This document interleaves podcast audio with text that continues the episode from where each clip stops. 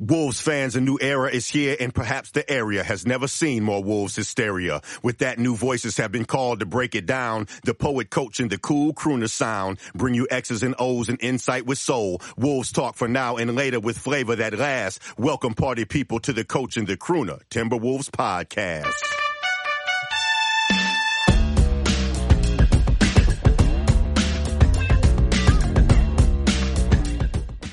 Welcome, welcome, welcome to the Coach and the Culture podcast.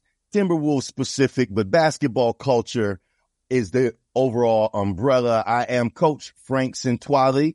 I am on the staff at Richfield High School. Um, have been a long time youth coach at every level, girls and boys, high school, all the way down to AAU all the way down to traveling in my beginning stages. And this podcast is all about analyzing and evaluating the Minnesota Timberwolves and just the basketball culture from the coach's mindset and coach's perspective. And thank you, thank you, thank you for joining us as we continue to build this Coach and the Culture podcast, hopefully to championship status. We want the Larry O'Brien trophy of Timberwolves podcast sitting on my mantle over here. And joining me, of course, is the super producer himself, brother Lloyd. Coop, what's happening, Coop? What's up, man? Oh man, it's a good day. It's a good day. Did you work today, brother? I worked and I'm tired, but I'm good. Oh man, well we we need you have about an hour of energy, man. We can't have you falling asleep behind the switchboard over there. I wish the people in radio and in, in podcast land could see that big old smile. That does not look like a brother who is tired. That looks like a brother who made some money today. That's what's up. That's what's up. And uh, we are joined today by a special guest. Um, he goes by the name of Lance Gardner. He is a former uh, collegiate basketball player and current small business owner, owner of the company known as Yes Trees, Tree Trimming and Tree Removal. So if you are out there in podcast world and uh, the trees in your backyard are messing with the shading or the lighting, so you can't put your projector screen up for next uh, spring when the Timberwolves are playing in the NBA Finals, and you can have your backyard watch party, and you need to get them trees taken care of. You need to go ahead and call Yes Trees. What's happening, Lance Gardner? Welcome to the Coach and the Culture podcast. What's up, pops? Uh, I'm I'm glad to be in here. Um, we've been talking about it for a while now, so um, I'm excited to share some some basketball talk with you, seeing as how that's what 99% of our uh, conversations consist of. Anyways, we might as well put it to use. Yeah, this is nepotism 101 right here. Uh, you probably caught it. He said, what's up, pops? Lance is also my son. So, it's, you know, we're also promoting family around here. And, uh, Lance is being very humble. He was a, um, very good basketball player at Roseville High School and then went on to play collegiate ball at a couple of different levels. He kind of bounced around, but he got that degree. So that's all that we care about around here. And, um, so Lance can talk both basketball and tree trimming and tree removal. And today he's joining us to talk a little bit of Timberwolf hoops. But Lance, before we get into the Timberwolves, man, talk a little bit about, um, one, let's start with basketball. Talk a little bit about uh, your experience as a player playing for multiple coaches, multiple different schools, and uh, talk a little bit about from the player perspective what you think a good coach does to galvanize a team and what are things that many coaches you've had struggle with. Uh, yeah. So I've, like you said, I've played for almost, I would say, six different uh, coaches between high school and college. I went to four different colleges, and I so obviously I had a new coach uh, every single year. Um, there's a wide range of um, you know strict coaches and player coaches, and um, I, I, think that one of the biggest things that uh, I took away, um, the most beneficial coaches I dealt with uh, were able to adapt uh, to the players that were coming in throughout the system. Obviously, in high school and college, you're constantly getting new players. Um, so the ones that are able to adapt to the player and, and not just kind of be set in their ways were, were the coaches that I felt like, um, excelled the best and we, we, we had the, the best outcome as a, as a team. Um, communication with the coach, um, somebody who, whose door was always open, um, and, and you could go talk to and kind of, uh, uh, shed light on what you saw as a player out there. Um, so I mean, I've dealt with a lot of coaches. Obviously, at a professional level, it's a little different, and I don't have much experience at all when it comes to that. Um, but again, I, I, would say number one is just being able to adapt to the the type of players that you're dealing with. That's what's up. Um, you know, I, I think you mentioned a very important thing, which is communication and that relationship. And, you know, we're far removed, I think, from the days where you have the, the Bobby Knight style of coach, where now today is you're very much a, you know, psychologist and you're navigating that fine line between having that, you know, really strong kind of open door relationship with your players, but also being able to set expectations and being able to set standards and culture. And I think that, you know, as we're looking at the, the NBA playoffs right now, and, you know, you're looking at Mike Malone, who's got his Denver team in the finals, and he's done an amazing job of slowly building culture there. And you can tell by how they play. Um, and then, you know, probably, in my opinion, the premier culture in the NBA is the Miami Heat. And we were talking off air about how you know, they've taken role players and guys that just kind of have a workman-like professional approach to the game and they've laid out the rules and the order and the structure of their culture. And you don't necessarily have to be a first round draft pick to excel in Miami. You have to be somebody that is committed and dedicated to their ideology. And I think that at every level, more than maybe ever before, um, that culture and that ideology is prominent and it's showing all the way at the professional level. What, what would you say, um, was the best culture that you had a chance to play in?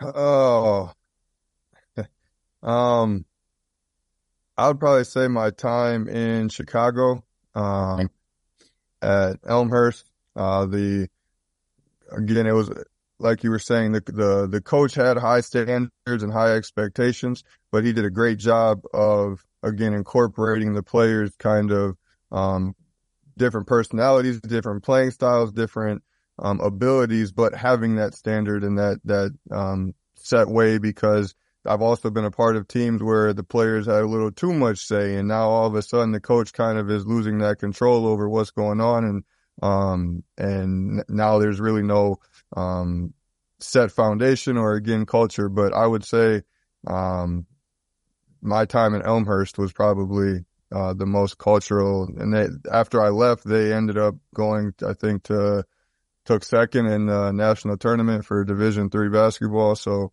um, I, I would definitely say that their culture is, was top tier for what I'd been a part of. So you told on yourself it was addition by subtraction, huh? Yep, it sure was.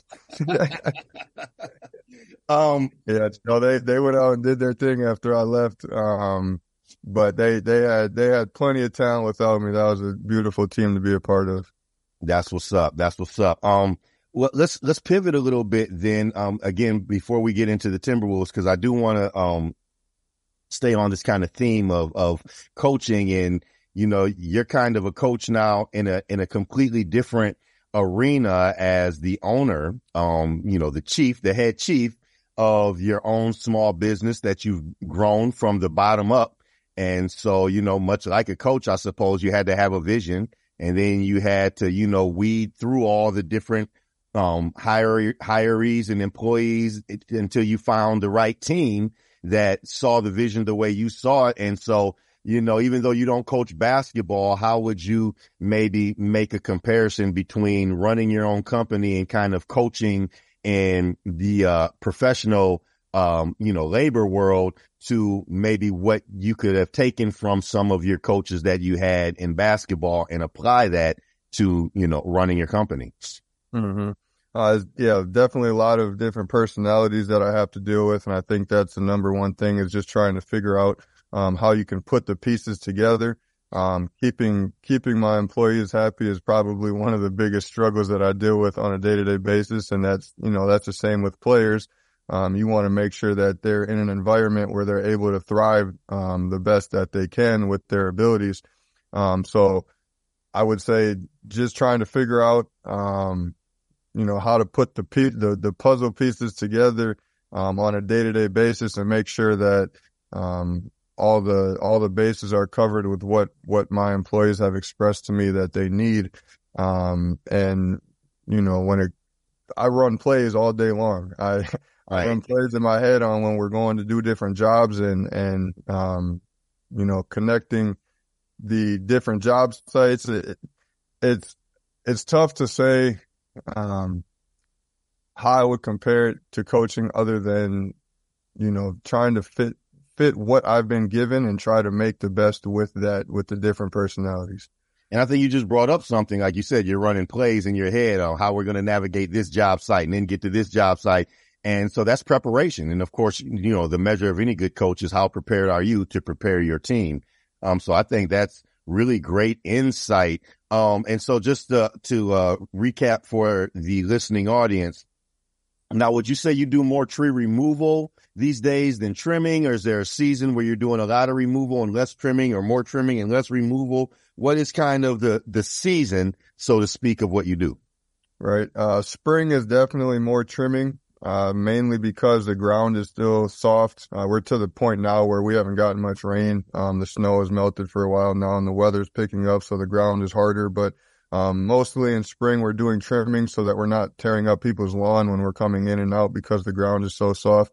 Mm-hmm. Uh, but now, you know, now that we're getting towards early summer, um, you know, removals I would say are are top on our list here. We try to save trimmings, um, not only for the springtime but also for winter. Um, it's best to trim your trees in the winter time. So, uh, summer into fall, we're really focused on the bigger removals where we can, uh, you know, move our big equipment in people's yards without having to go back and put down dirt and grass seed and help people kind of rebuild that lawn. That's what's up. So it sounds like you guys got a, a, a preseason where you just kind of trimming and then you got your season, you know, where you're tearing up stuff. And then you got your trade deadline where you're trimming again. yeah, it's definitely a cycle. You got the playoffs. yep, it's the cycle. And the, the playoffs for me is the winter time when I get to go and uh, take my little vacation. So, oh, so you're out early then. So you got to yeah. so the Timberwolves season going. You know, playoffs coming. I'm on vacation in Hawaii. Yep, yep. I get to go kick my feet up and enjoy my championship oh, that's what's up, man. That's what's up. So for those of you just tuning in, um, we're speaking with Lance Gardner, the owner of Yes Trees, former collegiate basketball player, former standout at Roseville High School.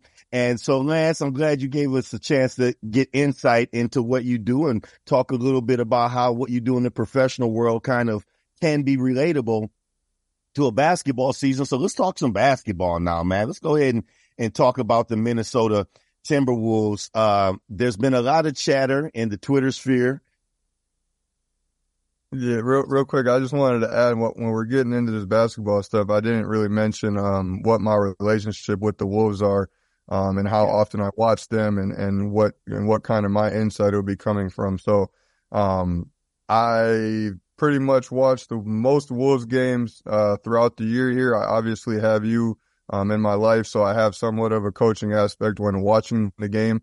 Um, but a lot of it for me is coming from more of just a fan, um, kind of analysis, uh, point of view. When it comes to other teams in the NBA, uh, I, I don't really follow too many of the other games that are going on. The playoffs I do watch. Um, so I just wanted to share with, uh, with the listeners kind of what my perspective is, is going to be coming in here. I, I am a fan with a little bit of, um, analysis and, and coaching background to watch while we're watching these games. So do we trade KAT or not, fan? um, no. I, I, I would say we don't trade KAT. I, I think there's so many unknowns after this year that you can't give up so soon.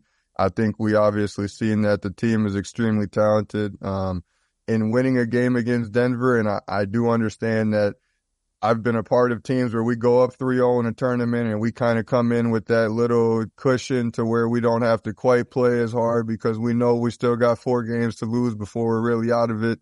Um, so that plays a part into it too. But, um, I think that the Wolves have a ton of talent and there's definitely some things that need to be worked on, but I think it's, you, you, you got to go a year and see if these guys can stay healthy together. Yeah, I agree. And, and I'm to, uh, add to that, that the Denver, the Denver win in that series, that was legit. It, you know, I don't think Denver had a mindset of we have a game to play with or we have some games to play with or this team, um, can't compete with us. So we're not going to compete as hard.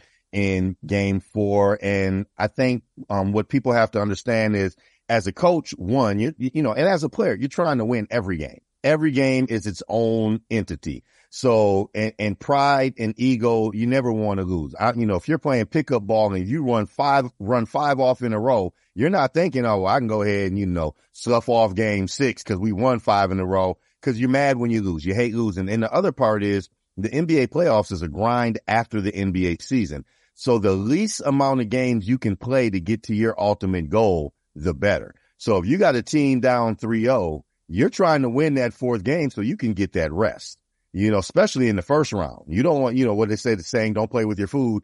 You don't want to play around and let a team win one and then they get confidence and then they win another one. And next thing you know, you're in a six game, seven game series when you could have been in a sweep, which is why it's so commendable what Denver did the other night against LA and why Miami is probably kicking themselves because now they have to go to Boston and get a win against a Boston team that got their swag back and then if they don't win in Boston, all the pressure is on Miami in game six because you don't want to look up and you're even after having a 3-0 lead and you got no more home games left. So, you know, I think, you know, kudos to Boston for how they played last night.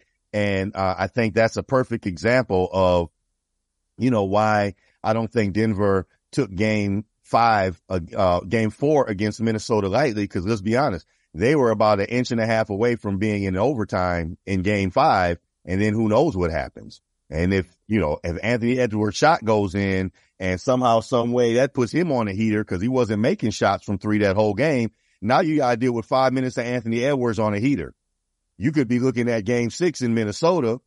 And now if you don't win that game, you probably still win in seven, but now you've played seven games instead of you had an opportunity to only play four. That means your playoff season is extended. That's wear and tear on your body and the opportunity that uh, a key player could get injured. So if you don't have to play extra games, you don't want to. So, um, the other part about that that I will add to that Denver win being legit is, I mean, that, uh, win in Denver or win at home in game four against Denver being legit is, um, in all honesty, the Timberwolves have probably played Denver tougher than anybody that they've played. And yeah, KD and Devin Booker literally shot Phoenix to two wins, which KD and Devin Booker can do, but you never really felt like Denver was in any trouble in that series. Hmm. And obviously they swept the Lakers and looking at the numbers, Nikola Jokic's lowest shooting percentage was against the Timberwolves. Karl-Anthony Towns with Rudy Gobert in support defended Jokic better than any other team has defended him so far in this playoff series. And, um, so part of it is, you know, the Wolves just didn't have enough firepower, but I want to give a lot of credit. And we talked about this, uh, two episodes ago as to how hard the Wolves played and competed against Denver after that game one in which they were probably just flat out exhausted after the two playing games. Um, but you know, the Wolves, uh, gave Denver a serious run. They held Jokic to his lowest average per game so far in the playoffs. They held him to his lowest rebounds per game so far in the playoff series. So, you know, those wins were legit. And, you know, I agree with you about keeping the team together because we don't know what that series looks like if this team is, you know, at full strength. We know that Denver's going to have to play even better if this team was at full strength. We know that the Wolves had some things that caused Denver some problems, i.e. Naz Reid, um, Jaden McDaniels. Um, and so, you know, I've been an advocate of do what you can without, you know, totally destroying what you're building to bring back Naz Reid and run it back with this group. Um, so I, I'm, I'm in the don't trade KAT camp as well, Lance. I, I agree with you hundred percent on that they didn't get blown out in any of those games either. I, I mean, they except for game one, they did get blown out in game one. Looking at the scores right now, they got beat by twenty. Oh, yep, yep, one. Thirty. Yep. Yeah, thirty. They yeah, got blown out. But I, but again, I almost give them. A, you kind of knew that was coming. I mean, the Laker overtime playing game, they put everything into, and then they had to figure out how to get it back again to deal with Oklahoma City um, who was coming in off a win and probably feeling like they could beat the Wolves and make it to the playoffs themselves.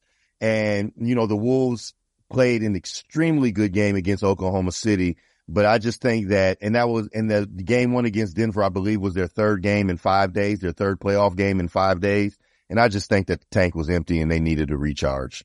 Right.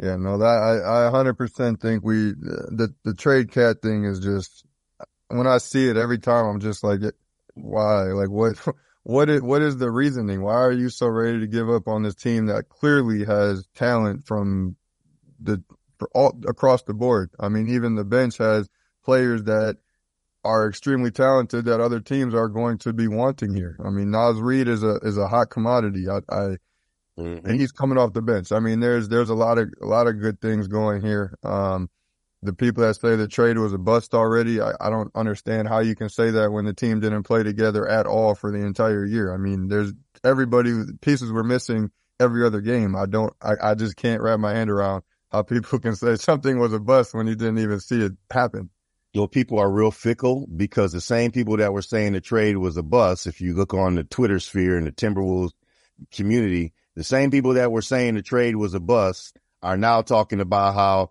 Minnesota won the trade after watching D'Angelo Russell, Malik Beasley, and Jared Vanderbilt play for the Lakers in the playoffs. And, you know, Coop, you, you, you're, you're my witness.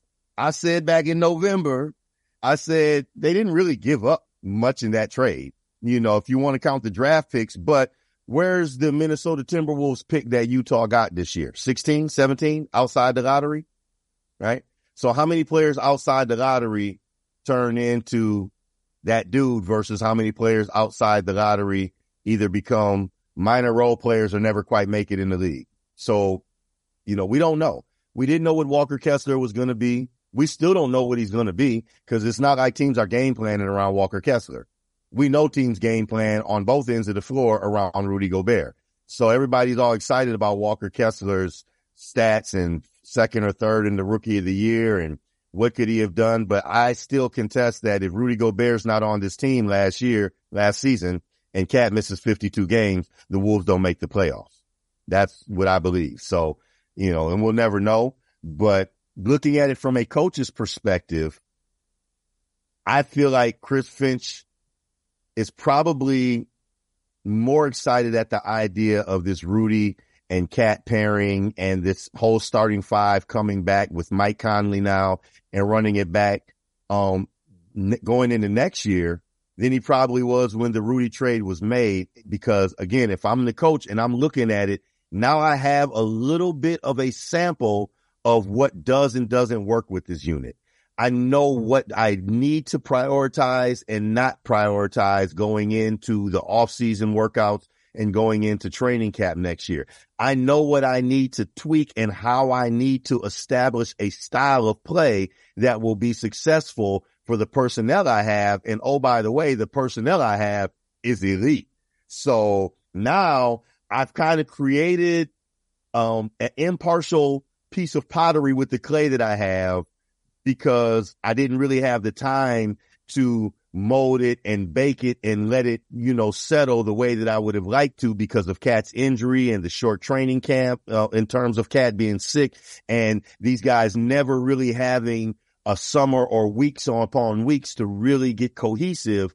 Well, now what I know is my guys are going to fight to the end.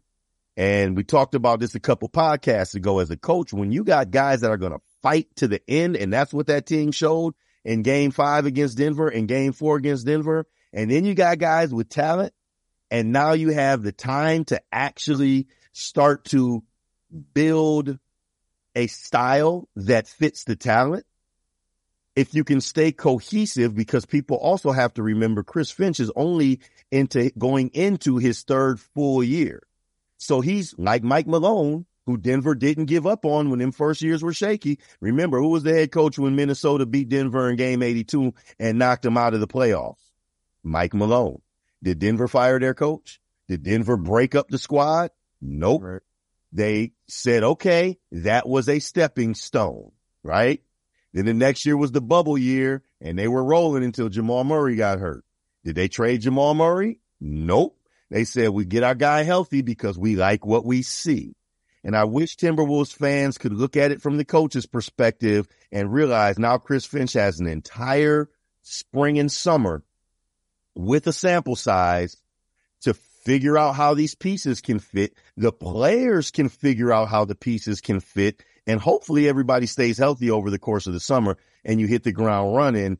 And I just think that's a formidable five. And I think it's a five that if they can figure out how to defensive rebound and how to play transition defense, and if they can play as hard game in and game out as they learned how to compete against Denver, they can be dangerous. They can be really, really dangerous. But that's all mental. And I want to run run back something that we talked about off off uh mic Lance um about KAT, right? Since we're talking about do we or don't we trade KAT. Mm-hmm. When you were in Chicago playing at Elmhurst, uh you said that summer you had a teammate that uh played a little bit of pro ball who's now playing overseas and he was working out with Jimmy Butler. And tell the listening audience what you were told way back in the summer of 2018.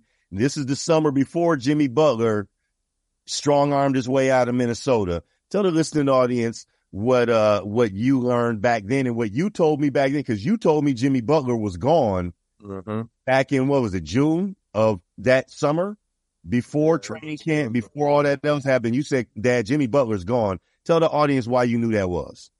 Yes, I like you said, I had a connection down in Elmhurst, um, and we were just talking basketball and talking about the Jimmy Butler situation in Minnesota, and he had expressed to me that Jimmy Butler um, said that KAT and, and Andrew Wiggins, both of them, did not have championship mentality. Um, they didn't have the championship work ethic. They didn't have the championship drive, the championship desire. Um, and as we see now, that that was Jimmy Butler's. That's been his goal from the beginning. So um, at that stage in your career and at that point in your life, if you're not surrounded by people that want to win championships, you don't have time to waste. I mean, Jimmy Butler was, is, I would say still in his prime, but at that time he was growing into his prime. And, um, as a basketball player, as a business owner, if you're not surrounded by people that have the same drive and desires, you, you definitely don't want to be there. And he was, I think he was working on getting, uh, you know, more money under contract and, and a whole lot of things were going on. And, and if you're going to commit to five, six years with a team, um, you don't want to be somewhere where guys are not taking it seriously. Yeah. I mean, that's, and he's also coming off an injury. If you recall, he got injured at the end of that season, previous season and came back just in time to help them make the playoffs. And, you know, Jimmy Butler catches a lot of flack, but you know, there's an old saying it ain't bragging if it's true. Yeah. And, and he has um, always been one to bet on himself. He's always said, I want my team. And if you're going to pay Wiggins a max and you're going to pay KAT a max, well, then clearly you can't pay me a max and, uh, and, and get me out of here because I don't believe that I should have to take less money to play with guys that I don't feel like have my drive.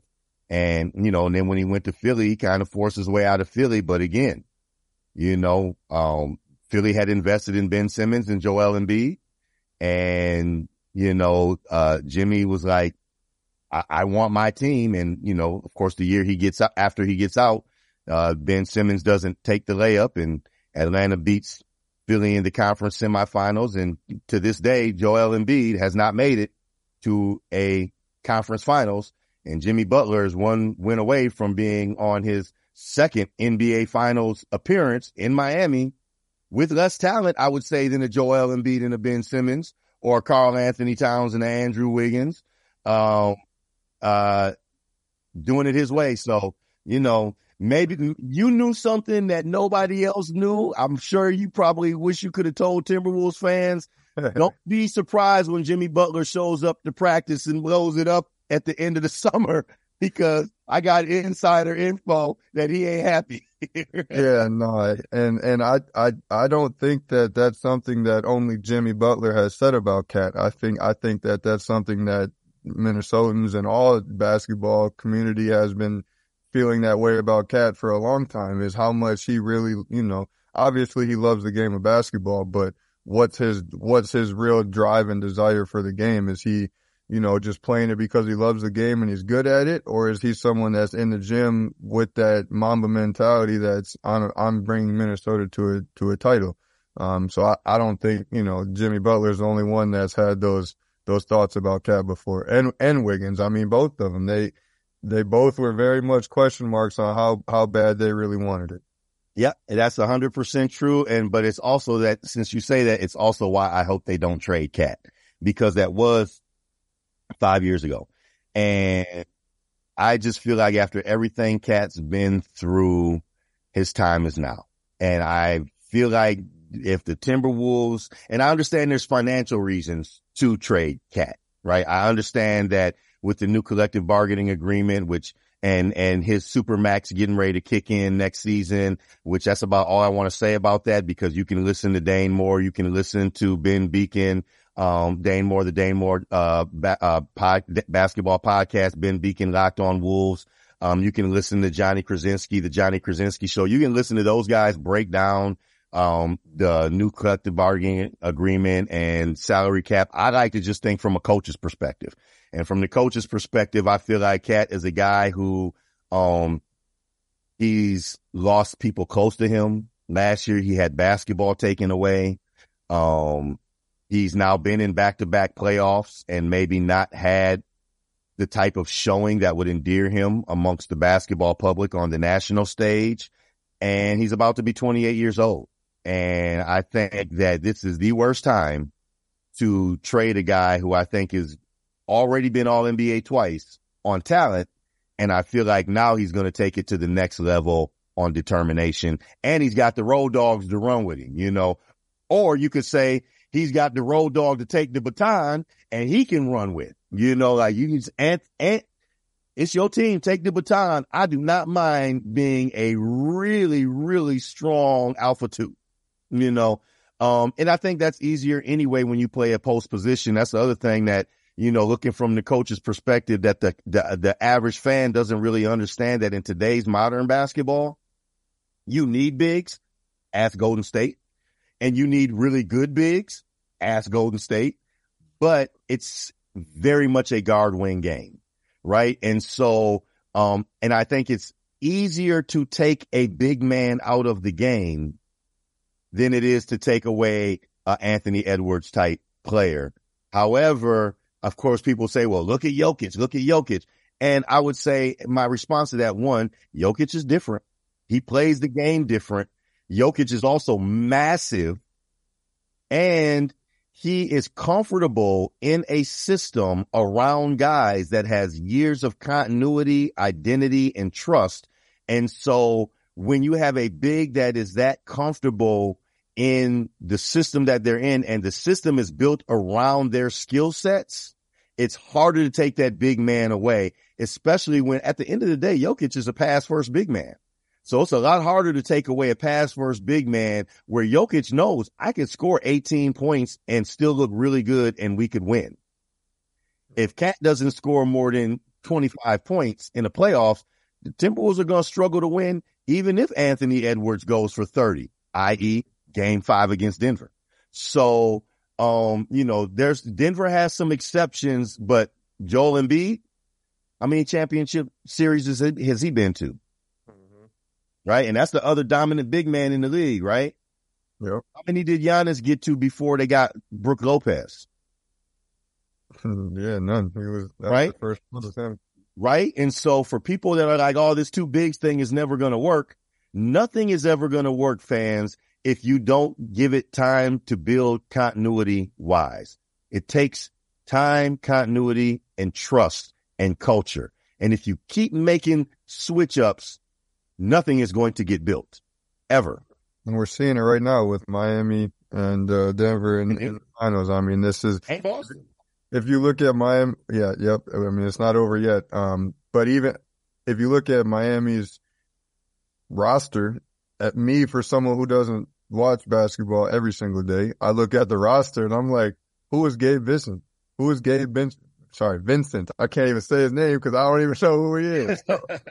um, but I'm looking at these rosters and that, that's strictly, uh, togetherness, uh, determination, leadership, uh, the culture that, uh, Spoelstra's put together. That's, and that shows that, you know, even with the Warriors dynasty, that was created. That didn't happen overnight. I mean, that's, every once in a while you're gonna get grab a team with LeBron, Chris Bosh, and Dwyane Wade, and there's just nothing you could do about that. But for the most part, You know, championships, I'm learning that in my life right now. Nothing, nothing you want worth having is coming easy. So, um, you know, and that's the society we live in today too, is everything is just instant gratifica- gratification. So, um, you know, to, to give up on something that we literally just, you know, uh, committed to less than, less than a year ago is, is just, is mind blowing to me. Seven games, seven games that starting five. The, the projected starting five has played seven games.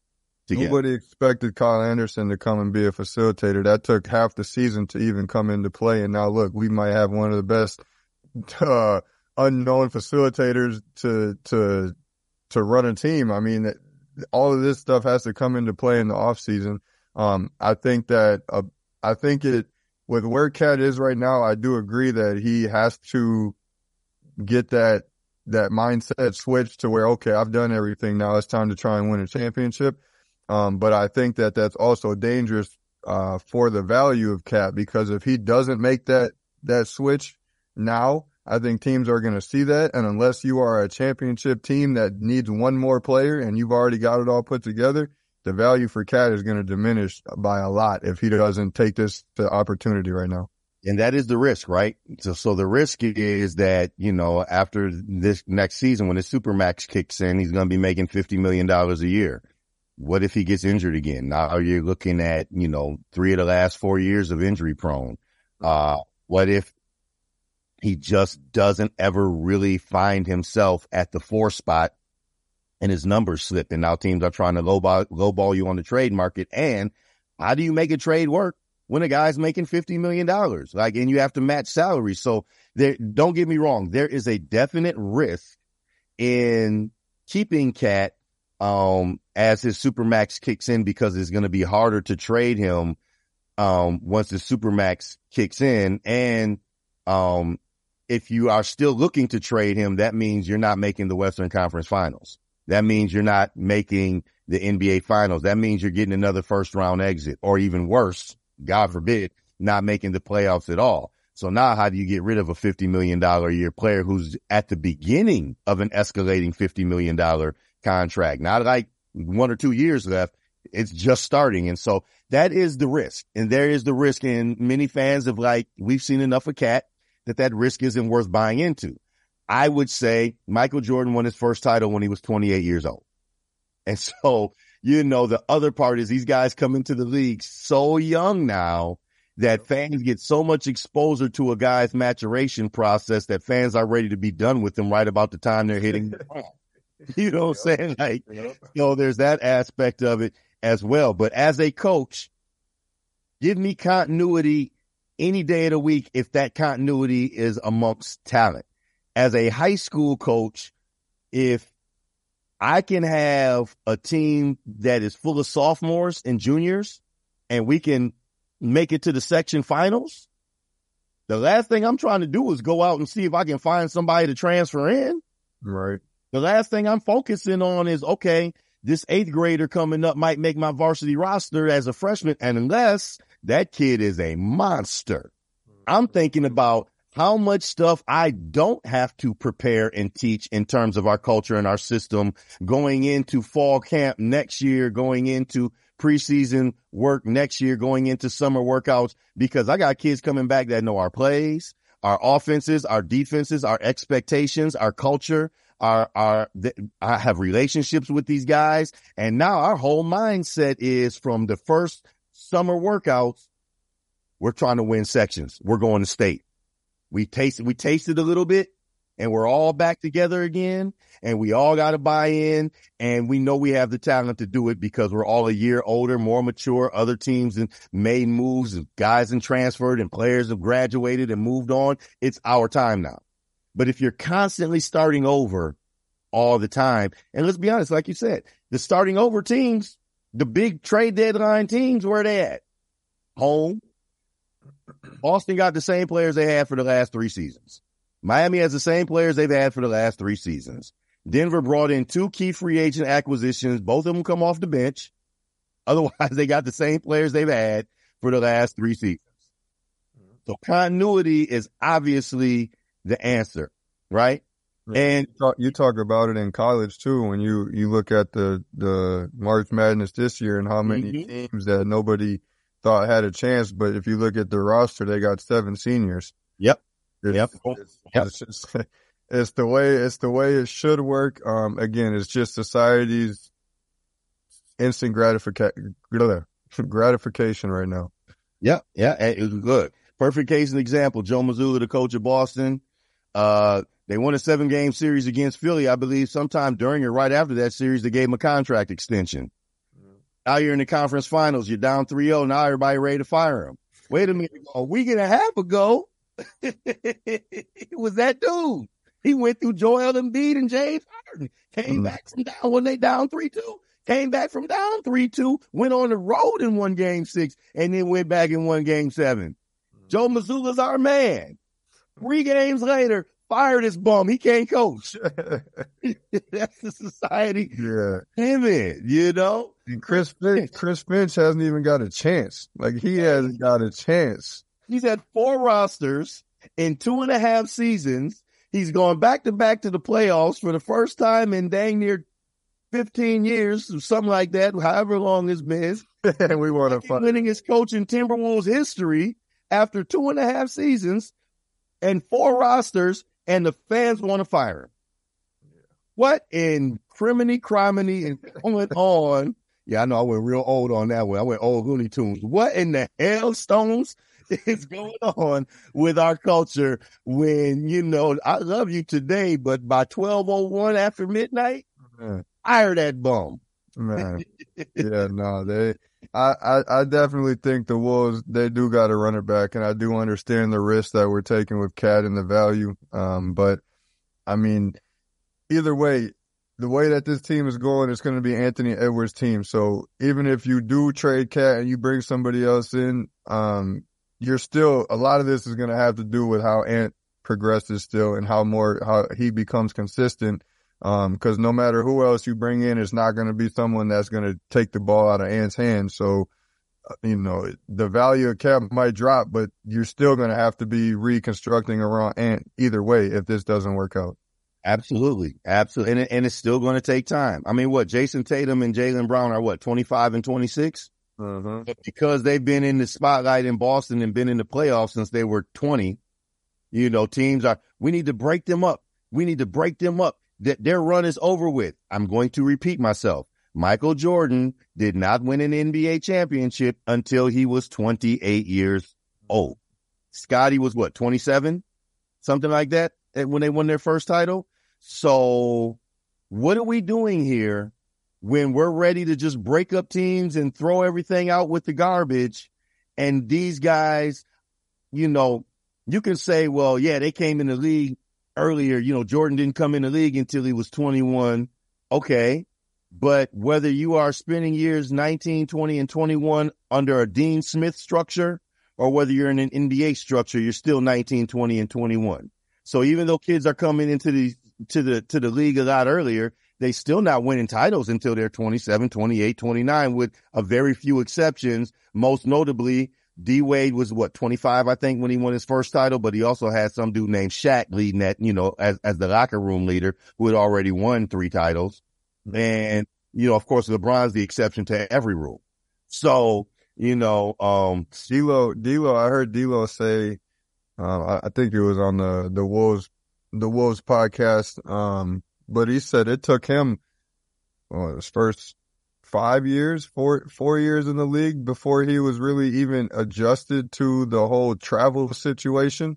Um, like, I mean, you, I, I've, I play softball and I took a couple of trips back to back to back over, over three weekends and I was like, man, I'm ready to be home off these planes, off the, like, I, I, I'm ready to go settle down. I couldn't even imagine going to the NBA and now having to be on the road four nights a week. Like I, I couldn't even imagine and to, to, you know, you're coming in at 19, 20, 21 years old. You're getting this money. You're trying to figure out how to deal with the finances. You're like, there's so much going on. The last thing that's on your mind is how, how much work it's going to take to win a championship. Like you, and you don't know. got a lot, you got a lot going on before, before you, before you hop in here and start winning championships. Dude's been doing this for 10 years. Yeah, and you have no idea how hard it is because right. you have to measure it against, right? You, know, you don't have a measuring stick. And especially that's the other thing that, you know, you talking about coaching and culture and, you know, the Chris Finch is really the only champion on the Wolves roster. You know, he won the G League championship. He won a championship with his team overseas. You can't really count high school state championships when these guys are the elite of the elite. That's expected. You know, they're just more talented. You know, it's not like you have to outthink another team when you're Karl-Anthony Towns in your high school, you know, unless you're going against another team with three future NBA players, um, you know, uh, on, on the squad. So learning how to win, uh, in the NBA is a whole different, uh, a whole different animal, you know, and, and, and I sit here and talk about it like, I don't know. I can only imagine as an adult male now how difficult it was. I know how hard it is to win an AAU championship. I know how hard it is to win a traveling championship.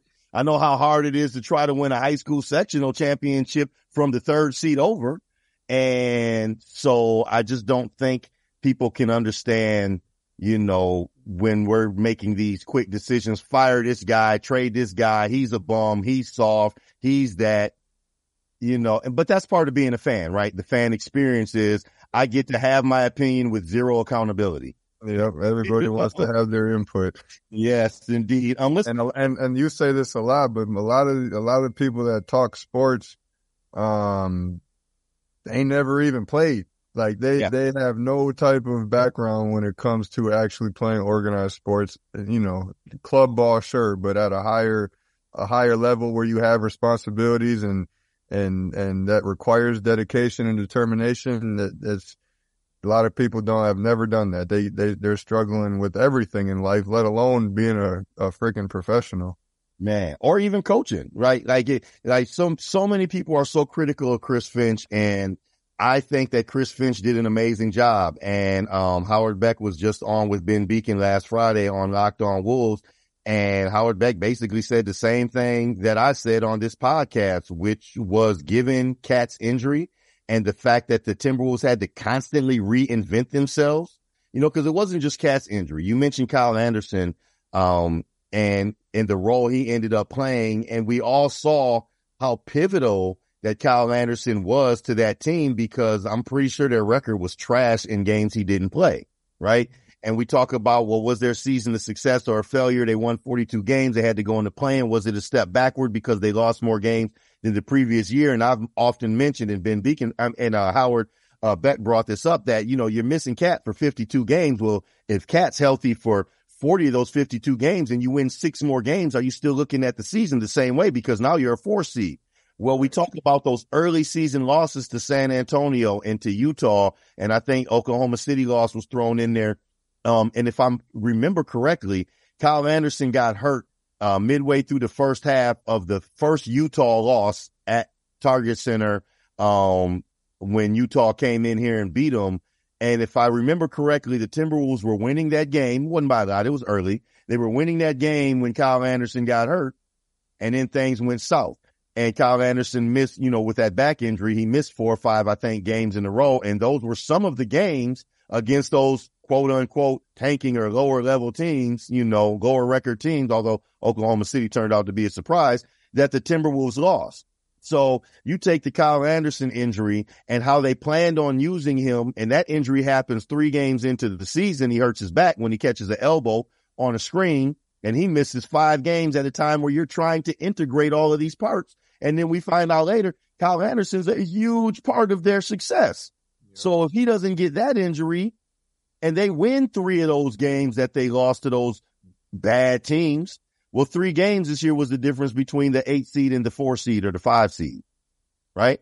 So all of those things in a vacuum. And yes, injuries happen to every team. Every team could say if this guy didn't get hurt, if that guy didn't get hurt, so on and so forth.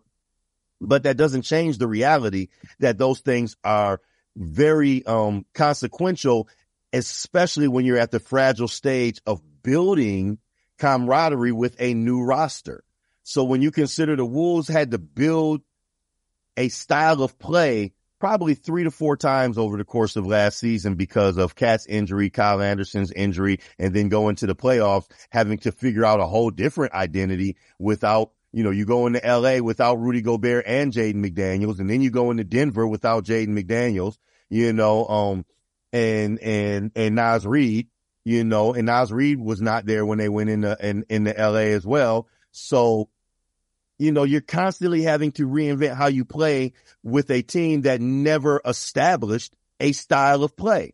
And I think you finally saw in the last two games of the Denver series a repeatable style of play that if you have all your parts and play this style, you can be a dangerous team over the course of the long haul. And that's why I'm a big proponent of you got to run it back because you don't know what is what. But what you do know is if you start making major trades, you're starting over again. Right. Um, let's, and, and, and since we're talking about the Denver series, um, in my opinion, there's some similarities between the Timberwolves and Denver, and we touched on a little bit of it. Denver sticking with their guy in Mike Malone. Denver sticking with their personnel in Jokic and Murray and Michael Porter Jr., even though he missed, you know, he had three back surgeries, sticking with their personnel, making the Aaron Gordon trade, and then really get, and Aaron Gordon making the sacrifice to fulfill a much needed role, right? Um, for, for that team.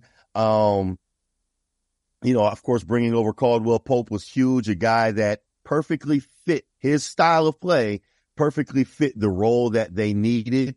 And Mike Conley would be an example of the Wolves, in my opinion, a guy that style of play perfectly fits what the Wolves needed.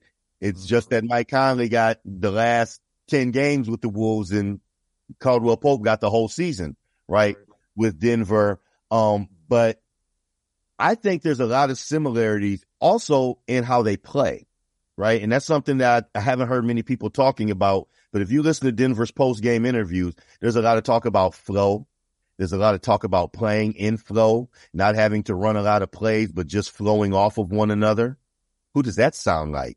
Who gets critically brutalized when he keeps talking about playing in flow and letting the ball and the players movement dictate where the shots come from.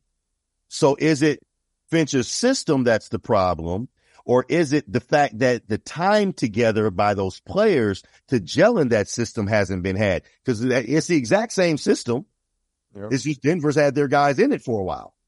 Yeah, and they I, I think the players, I think talent wise, I think the Wolves match up very well with Denver and do have a lot of similarities when it comes to length, when it comes to size, when it comes to, you know, they don't have a, a ton of three point shooters. They, I mean, they have a, a few and the Wolves also have a few guys that can make threes at, at will. Um, but I think the biggest difference between the two is just the, the intellectual, mm. um, intelligence of the team of the of the players. I would say Coach uh, Coach Finch has plenty of intelligence and is very basketball. You know, has a lot of intellectual um, um, qualities. But when it comes to players like KAT, I think that one of his biggest weaknesses is one he's extremely emotional, and that takes over at times and gets in the way of his thought process.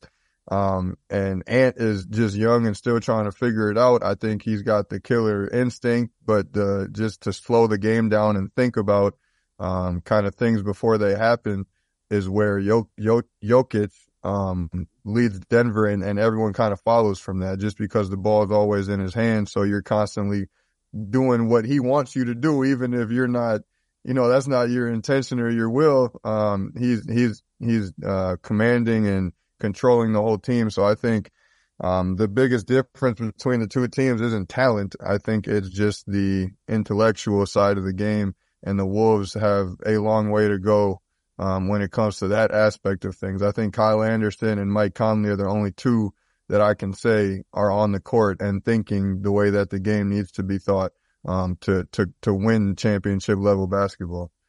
You bring up something that I've been talking about um, throughout the course of the season on Twitter with people is the Wolves are trying to meet expectations with a 21 year old and a 22 year old playing two of the most pivotal positions in professional basketball, the two spot and the three spot. Mm-hmm. And yes, those guys are ridiculously talented and they have body type and skill sets that give them physical advantages or allow them to cause problems physically for really talented elite level NBA players. Cause, you know, as you spoke, it's never in the NBA, it's very rarely talent. Miami's a perfect example of that. Would you say Miami's players across the board is the top most talented roster in the NBA? No, but they lead the playoffs in deflections. They lead the playoffs in steals. They lead the playoffs in loose balls. They lead the playoffs in least amount of turnovers per game, right? And look where they are, right? And so that's all basketball IQ, anticipation, effort type stuff, right? And so I agree with you hundred percent that the Wolves and, and, you know, again, Coop, you know, we talked about it from, from pod one. Will the Wolves be mature enough to match their talent? And the answer was no, because, you know, Rudy gets suspended in the play-in throwing jabs and Jaden's punching walls. So that says it all right there, let alone the rest of the on-court stuff. However, um, it's so glaring now. Again, this is why I believe in running it back and why I believe that I agree with you, Lance. I think more than any other team in the Western Conference, the Wolves physical matchup is, and when healthy, probably will give Denver fits. Um, and it's so glaring now. It's, it's broadcast in Times Square tile, style lights. It's a, it's a billboard over Target Center. Wolves need to grow up basketball IQ wise and intellectually. You can't hide it when the president of basketball operations comes out and basically says we need players with high IQ in here. And when you got, you know, your star small forward defensive savant not playing in the playoffs because he can't control his emotions in the tunnel and you lose a winnable playing game in part because your defensive anchor is sitting at home because he decided he want those jabs at people in the middle of a clutch game, right? Um, and then you talked about KAT already, although this is another reason why I'm buying into KAT. I felt like, again, as that Denver series played out, you saw a much more emotionally controlled Karl-Anthony Towns, and I think he gets it. I really think he gets it. And going into year 28 of life, I just think he gets it. And I think that people are going to regret it if the Wolves move him, unless the Wolves move him and strike lightning in a bottle and winning makes people forget that, you know, they traded KAT but you're still going to be counting on a 22 year old and a 23 year old at your starting two spot and your starting three spot. And we just talked about how Michael Jordan didn't win a title till he was 28. We just talked about how Tatum and Brown are 25 and 26. So winning with young players, no matter what's around them, when you're counting on them being two of your potential all-star players, one of them already an all-star, and then winning at a high level in the playoffs, that's not the norm. That's not how the way it usually works. Mm-hmm. You know.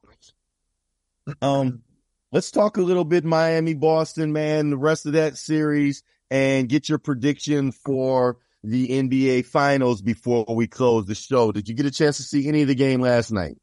Uh, I did watch it last. No, Boston and Miami. No, Boston, Miami. Yeah, last night. Well, uh, you you saw Boston show up. Yep, I did see that. right? Um, and uh, it was it was close going into halftime, right? I think Miami had the lead. Yeah, it was it was a close game going into half, and you know, um, it was you know, uh, Miami stretched out a little bit midway through the third quarter, and then Jayson Tatum went Jayson Tatum, and uh, and and then and then Marcus Smart was knocking down threes, and uh, what's his name? Um, uh, Mr. I'm to poke Jimmy Butler and get lit up. Uh, Grant Williams, uh, knocked down a couple big threes. And once the threes started rolling for Boston, um, you know, what we thought was going to happen throughout the series, I think happened, uh, in the second half of that game, which was Boston's firepower took over, which is, you know, can Boston be consistent? The youth will tell, but that's the scary thing if you're Miami because I think talent for talent, Boston's the more talented team. So it's not impossible that Boston can make NBA history and run off four in a row. But from what I've seen, I don't know if Jimmy's going to let that happen. I think if by the time we get, if it gets to game six, I think you're going to see one of them Jimmy goes for 48 games and uh, I mean, I could be wrong. We don't know, but it just smells like Jimmy's pride will not allow him to be a part of the only team in NBA history to have a three nothing lead and lose a series. I, yeah, that's that's that's tough to do. Um, but again, I I I am very shocked and surprised, and it, it's a huge testament just to the Miami again, their culture, but the fact that they're even here with the players that they have on their roster. I mean, Kevin Love is in their starting lineup. Granted, he doesn't play a ton of minutes, but he, he's in their starting lineup.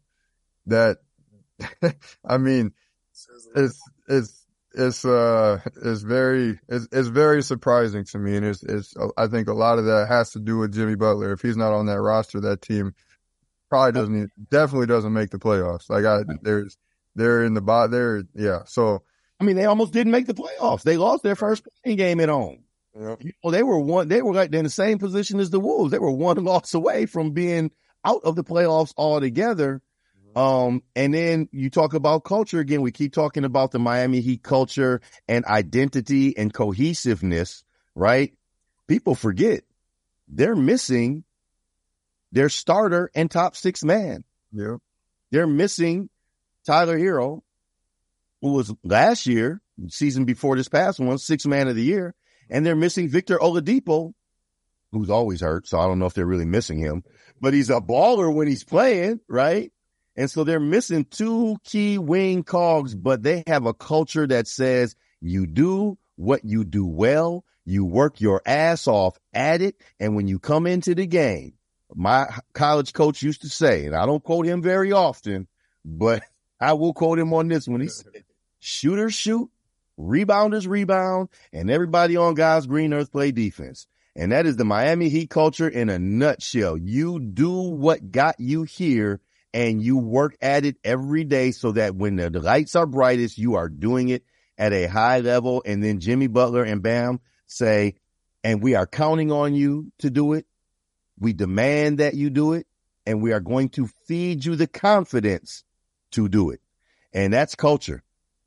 Yeah, no, they, they definitely got something going on over there and they have for a long time. Um, I would be, it would be mind blowing to me if they end up actually winning the finals. I don't see it happening. Um, but hey, I mean, like you just said, there's, those things are, are invaluable. So that, that, that those are championship qualities. So a lot of times hard work beats talent. It's just the way it's the way it's always been.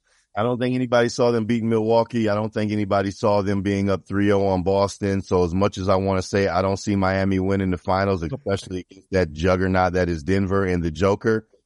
Miami's just been defying odds all playoffs. So I wouldn't put my money on them. But at the same time, I would because I'm pretty sure that if you put your money on them and they win it, you get a king's ransom. yep, and you probably don't have to put a lot of money on it to get that king's ransom. So, you know, uh, real quick, Lance, your prediction for the finals. Who's in it? Who wins it? I can't see the Celtics pulling off three straight. Um, so I think it's going to be Denver and Miami. And I don't see Denver losing to Miami. I think they have not only the talent, but they have Miami's culture that they've built their own way over there in Denver. And I think that they play their way and nobody's going to take them out of that play. Um, and Jamal Murray is playing at a level that is unbelievable right now. And so with those three things lined up, I don't think that anybody in the league is going to beat them. I think that's a great point. And I also think at the end of the day, that um, Denver's personnel, not only are they playing the right way and doing it the right way, but I just feel like they have the superior personnel. And I've always said that when you have a team that's playing at their maximum and they're doing all the little things correctly, they're rebounding, they're not turning it over, they're defending, they're they're playing passing lanes, they're up underneath you, they're they're making their shots, they're doing it all the right way. They'll win almost all of their games. The only games that they might lose is if they run up against another team that's doing it all the right way, but that team has better players. And I think that might be the case in the Miami Denver series. If it gets there, if Boston comes back, then all bets are off. Yep. now you're talking about a team that's going to be hotter than hellfire. Yep. And now all bets are off because Tatum and Brown changed the variables a little bit. Uh, So with that said, though, I want to um, conclude our show. Uh, I do agree with your finals prediction um, at the end of the day, and I just want to conclude the show by uh, telling our audience base that if you have some trees hanging over power lines, if you got a tree in your yard that's going to fall on your neighbor's house, if you're just looking to change the lighting or the shading in your backyard, if you need some dra- branches trimmed, if you got some diseased or dying trees, if you just want to change your landscaping, or if you just want to support an amazing young man doing an amazing job with his own business, support Lance Gardner and yes, trees. Lance is our guest on today's episode of the Coach and the Culture podcast.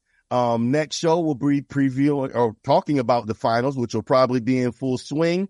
Um, and we'll probably talk a little bit about the upcoming NBA draft. I'll do some research and, and talk a little bit about the draft and then also where or what the Timberwolves might do with their second round pick. And of course, there'll be probably lots more Karl-Anthony Towns trade chatter between now and the next podcast. And, uh, I'm also working on a couple uh, different guests are coming in. I think we're going to try to get Coach Omar McMillan in here. Um, perhaps, perhaps, perhaps the legendary Coach Larry McKenzie and also uh, trainer extraordinaire, former St. Paul Central legend, co- former college basketball player, and uh, a good friend of mine whose son is killing it in track and field um, in, on the national landscape, broke a record for uh, the U.S. Uh, Nationals uh, 20 and under long jump, Gerard Hughes uh, Jr., whose father is the one and only Gerard Hughes. So I'm talking with him about coming in. So continuing on with the culture of hoops in Minnesota basketball and just Minnesota uh, sports. Um, but of course, putting the Timberwolves first and foremost in our conversation. Any parting shots, Mr. Gardner, Mr. Lance? Yeah, um, I just want to thanks for um, allowing me to be on here. Hopefully, we'll be able to do this again. Um, mm-hmm two things that I want to mention. One for the for the, the tree aspect of things. Um, there is a disease going around right now called emerald ash borer. Um, there are little beetles that are flying around and infecting ash trees. Um, I know a lot of the people in the inner cities are getting hit with these um, large bills. The city is requiring you to take your trees down. Um, so if you need someone to come out and assess your trees before you before it's too late, um, it is a lot cheaper to treat this tree than it is to get it removed. And again, at a certain point, the city will force you to take it down. Um, so I'd like to be of service of you to help you get that thing treated before, um, before it's too late. Um, and then secondly, um, there's going to be a festival, uh, July 23rd called the Godflow Fest where, um, we are bringing in 15 of the top, um, Christian rappers throughout the entire country, in here to First Ave. Um, Blac Chyna will also be there um, to share her story about being in the um, industry and and coming out of that and finding light again um, in the spirit and and her journey with the Lord now. Um, so again, that's on July 23rd um, at First Avenue. If you want to find more there on Instagram, it is Godflow underscore Fest. Again, that's G O D F L O W underscore fest. Um, if you want to come out and um, turn up to something that might be a little more positive than what a lot of uh, uh, music is going around right now, um, feel free to check it out. Tickets are on sale now. That's what's up, man. That's that's that's good stuff. Good plug, man. And uh, yeah, I'm gonna have to check that out, man. I, I got hip to some Christian rappers uh, here in the Twin Cities that were, whoo, them boys was fire. So yeah, that sounds like a good event to check out. And I haven't been to First Ave in a long time. So, uh, Lance Gardner, Yes!Trees here on the Coach and the Culture podcast. Man, we're definitely going to have you back on, Lance. And, uh, you know, I need you to go ahead and keep doing that tree work because we're going to be hitting you up for sponsorship pretty soon. we, Lloyd said he got to get paid, man. We, you got to get some advertising sponsors because Lloyd, he said if we want him to stay awake while we talking our shit, you need a check. well, the, the, all across the podcast world, you have been listening into the Coach and the Culture podcast, talking Minnesota Timberwolves and more. I am Coach Frank and uh, special guest Lance Gardner and super producer Lloyd Coop. We will catch you guys in about 10 days to two weeks. Thank you very much for listening. Peace.